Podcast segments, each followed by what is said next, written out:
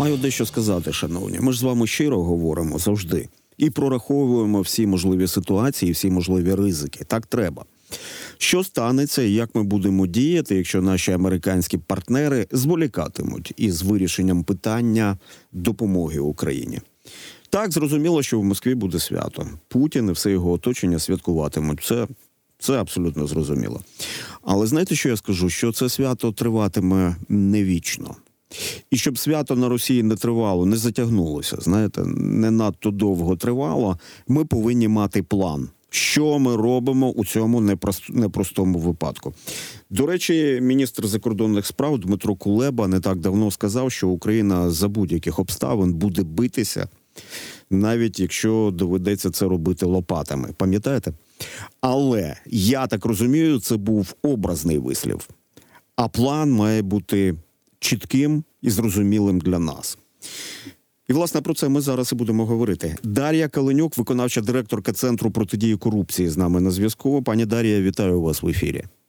Доброго вечора. Ви написали достатньо емоційне послання в Фейсбуці. Я його прочитав і сказали, що зараз час для дорослої розмови. От, власне, ми і починаємо цю дорослу розмову.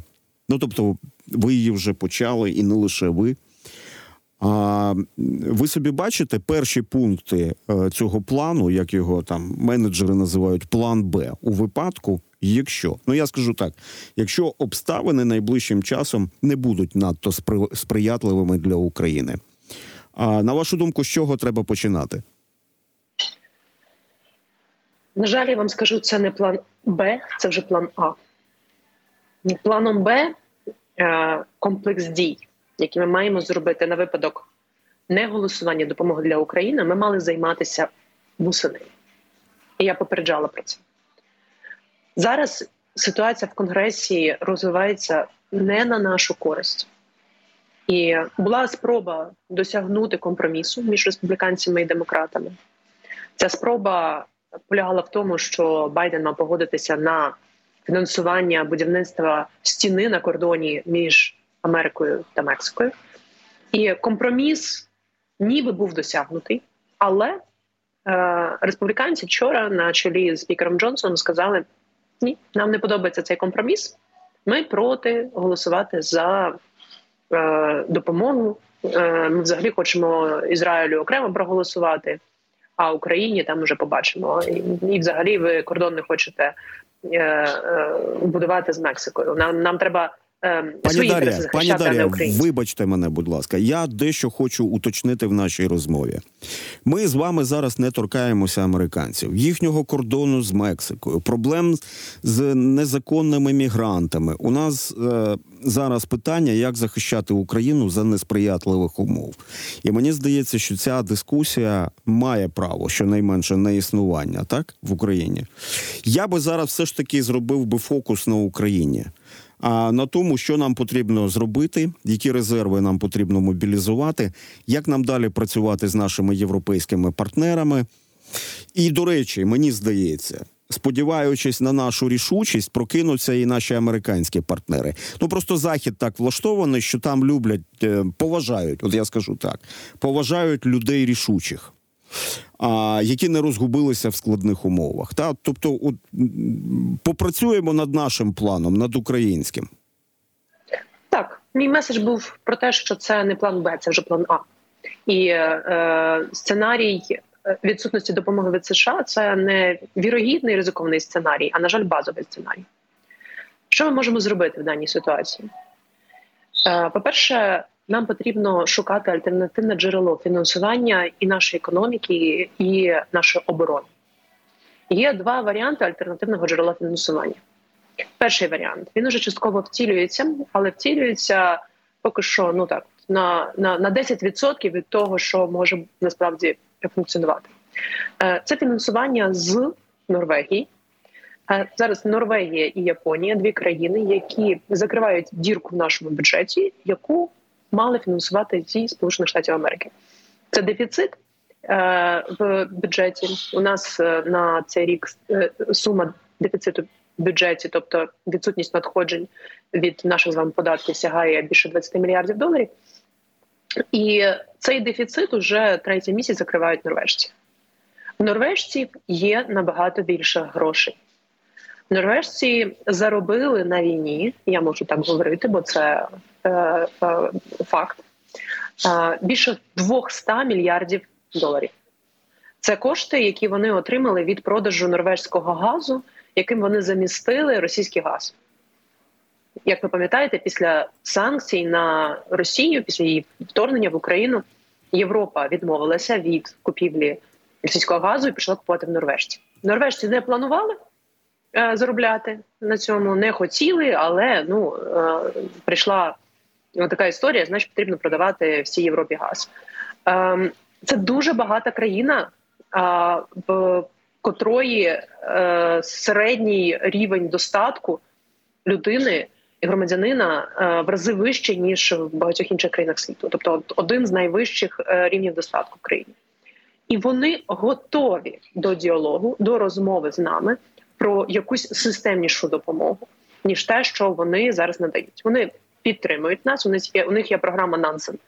Це фінансування і частково зброї для України, і частково підтримка певних гуманітарних проєктів на найближчі кілька років.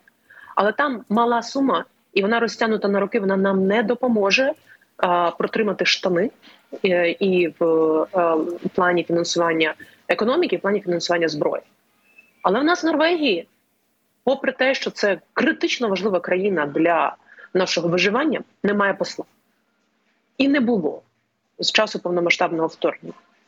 Більше того, Норвегія один з найбільших виробників зброї в світі, е, яка постачає нам частково свої технології. Це зокрема насам, це, це системи ППО. Е, плюс вони виробляють дуже технологічні дрони, такі маленькі мініатюрні вертольотики, які використовують наші різні е, е розвідки е, для збору інформації про ворога. Так, от в Норвегії немає і військового аташе. Це ознака слабкості, і це ознака серйозного недоопрацювання зі сторони президента, офісу президента і зі сторони Міністерства закордонних справ. Вони мали пропрацювати цей план Б, план фінансування дірки в нашому бюджеті, дірки на зброю з країн, які до нас дружні, які розуміють, що таке небезпека від Російської Федерації. А в Норвегії кордон з Російською Федерацією також сягає тисячі кілометрів. Ось Е, На жаль, ми про посла. Особисто я е, говорю вже е, більше року. Ви знаєте, та і ми в ефірі також про це говорили, і зокрема з Ганною Гопко, вашою колежанкою. А ми говорили про те, що е, країна стратегічно важлива, країна з, з величезними можливостями, як енергетичними, так і фінансовими, і так в плані виробництва зброї. А на жаль, до сьогодні цю цю проблему не вирішено. Це, Це так. А як ви оцінюєте в принципі консолідовані зусилля наших е, можливостей? Консолідовані можливості наших європейських партнерів, тому що нам з вами зрозуміло, що однієї Норвегії нам буде замало, і нам потрібно е, ось ті активності, які ми з вами спостерігаємо зараз. Ну в Києві, от був Жозеп Борель, так а все ж таки е, подальшої не лише консолідації цих зусиль а і зміни самої філософії оборони європейського континенту, тому що досить часто ми говоримо про те, що з економічної точки зору. Росію не можна порівнювати із сукупним валовим продуктом європейських країн, до прикладу, до прикладу, так але здебільшого цей сукупний валовий продукт розрахований на а е, цивільне виробництво на цивільне споживання. У росіян це абсолютно змінені пріоритети. Та? Тобто рівень життя російського громадянина може падати, а кількість дронів, які вони виробляють, все одно при цьому буде зростати. В наших діалогах з нашими європейськими партнерами ми зможемо змінити парадигму і розуміння того, що це наша спільна справа захистити Європу. а ем, Виходячи з цього, Україна отримує і більшу підтримку можна. І треба просвітлювати наших е, європейських партнерів. Вони відкриті до інформації, вони відкриті до комунікації. Їм бракує е, інформації, фактів з України. Я на минулому тижні була в Копенгагені е, на запрошення Асоціації українців Данії. Ми проводили конференцію в їхньому парламенті. І коли я пояснюю данцям, що в Росії на 2024 рік 29% витрат йдуть на оборонку. Це тільки те, що офіційно йде на оборонку. Них відкриваються очі. Тобто є такі е, факти для нас. Вони очевидні, але вони не зовсім очевидні на наших західних партнерів, тому що вони міряють Росію лекалами, якими вони міря, міряли би себе. Тобто не може 30% витрат бюджету витрачати витрачатися на оборонку. Не може 6% ВВП, а, може не міряти ВВП, але це факт. В Росії 6% ВВП витрачається на оборонку. Це тільки прямі витрати. Ми розуміємо, що там ще дуже багато непрямих витрат йде на оборону. Ось в стандарт НАТО 2% ВВП. І країни НАТО, зокрема країни е, Європи, дуже тяж часто не дотягують навіть до цих 2%. І було рішення в Вільнюсі е, е, на саміті НАТО минулого літа про те, щоб е, ці 2% зробити не е, е, стелею, а е, е, найнижчим рівнем. Е, так до чого я говорю? Коли є від України комунікація постійна, е, і працюють посольства, і працюють різні е, адвокати громадські, е, це має бути спільна робота. Тоді е, суспільство прокидається. Е, В Данії ми їздили з Марією Берлінською. Е, сьогодні вийшло е, шпальта, перша шпальта е, е, найпопулярнішої газети Данії Політики про те, наскільки Україна зробила прорив в дронах, і що майбутнє взагалі воєн і майбутнє безпеки Європи залежить від сучасних технологічних рішень. І що якщо Європа, якщо Данія, якщо країни Північної Європи, країни НАТО хочуть в майбутньому захистити себе і хочуть планувати вже зараз е, свій інноваційний захист, вони мають дивитися, що робить Україна, мають допомагати інвестувати свої гроші в інновації в Україні. Тобто, такі таку роботу треба е, здійснювати з е, кожної країни. Стосовно того, що не Норвегія одною, звичайно, Норвегія дуже маленька країна, там лише 5 мільйонів людей. У них величезна територія і величезний кордон з Росією. Вони е, лідити е, фінансову допомогу або збройну допомогу для України не будуть із-за того, що їм політично страшно. Але якщо створюється коаліція, умовно кажучи, нордичних країн: е, Норвегія, Данія, Швеція, Фінляндія, Нідерланди об'єднують свої зусилля і говорять, що ми комітимо, видаємо і гроші, і зброю на рівні такому, щоб Україна не просто не впала, щоб Україна перемогла. Тоді вони стають серйозним політичним гравцем, коли вони діють разом. І ефект е, такої спільної дії ми побачили е, минулого літа, коли створилася коаліція е, країн, маленьких країн Європи, на передачу Україні літаків F-16. І данці, зокрема, залідили цю коаліцію. Це маленька країна, е, де 6 мільйонів населення. Із усіх країн НАТО ця країна в топ 3 входить, хто за рівнем передачі е, коштів на зброю. Тобто вони минулого року 4,3 мільярди євро е, передали нам на зброю. Вони можуть більше, вони можуть бути можуть краще. Це перше, так тобто працювати з коаліціями країн, особливо з багатими країнами та країнами, які розуміють, що таке загроза зі сторони Росії. Це має бути консолідована робота і офіційного дипломатичного корпусу України, і громадських адвокатів, культурних діячів.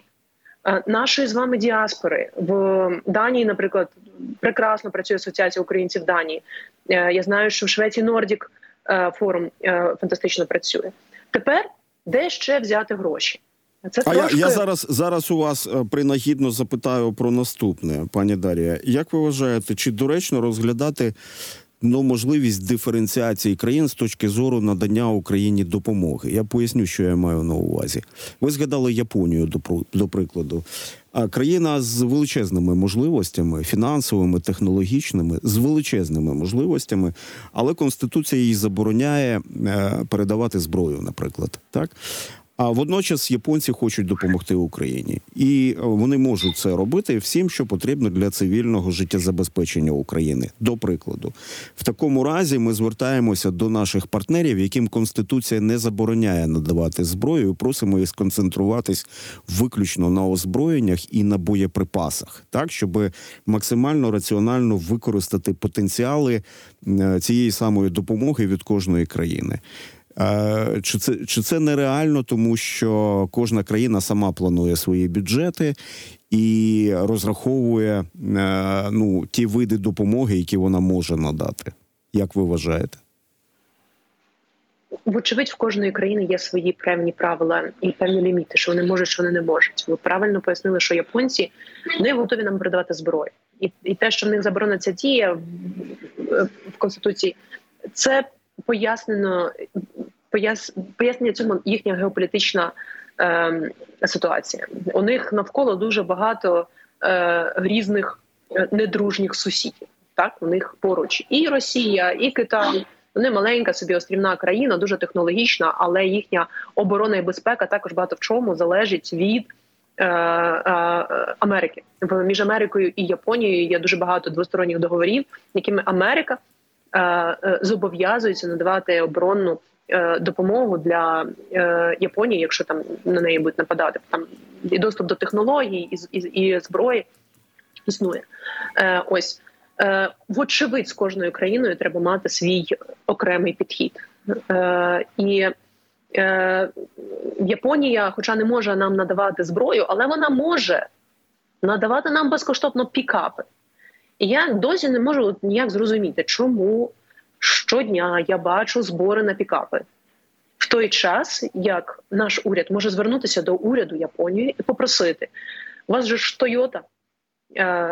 Дуже класне виробництво. Пікапи Тойоти показали себе фантастично на в Україні для виконання різних цілей, і гуманітарних, і там в евакуації поранених, в ППО. Ми на Тойотах на пікапах реально шахеди збиваємо. Уряд Японії, будь ласка, надайте нам тисячу пікапів, щоб ми щоб волонтери наші краще збори здійснювали на щось інше, що партнери не можуть покрити. Ось. Але давайте перейдемо до якогось до якоїсь такої великої бікфіш, великої риби.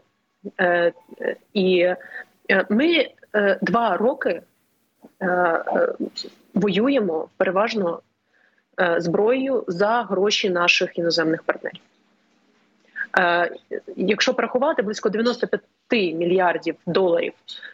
З часу повномасштабного вторгнення це кошти е, це ціна зброї, яку нам надали іноземці. Е, половина, майже половина це е, зброя з Америки, е, решта це зброя, яку профінансували інші наші партнери. Це Дар'я, Британія, це, що, це, щоб ми щоб ми з вами орієнтувалися. У нас дві хвилини лишається в ефірі, тому зараз концентровано і про, про найголовніше. Концентровано про найголовніше є 300 мільярдів доларів російських активів, які належать російському центробанку.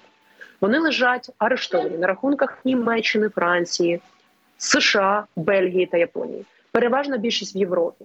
Нам потрібно зараз змобілізувати всі наші ресурси і офіційної влади, і дипломатичні ресурси, і ресурси громадських організацій, і ресурси нашої діаспори для того, щоб змусити переконати країни Європи, країни Великої Сімки прийняти політичне рішення про конфіскацію цих грошей і витратити ці гроші на нашу оборону і нашу економіку.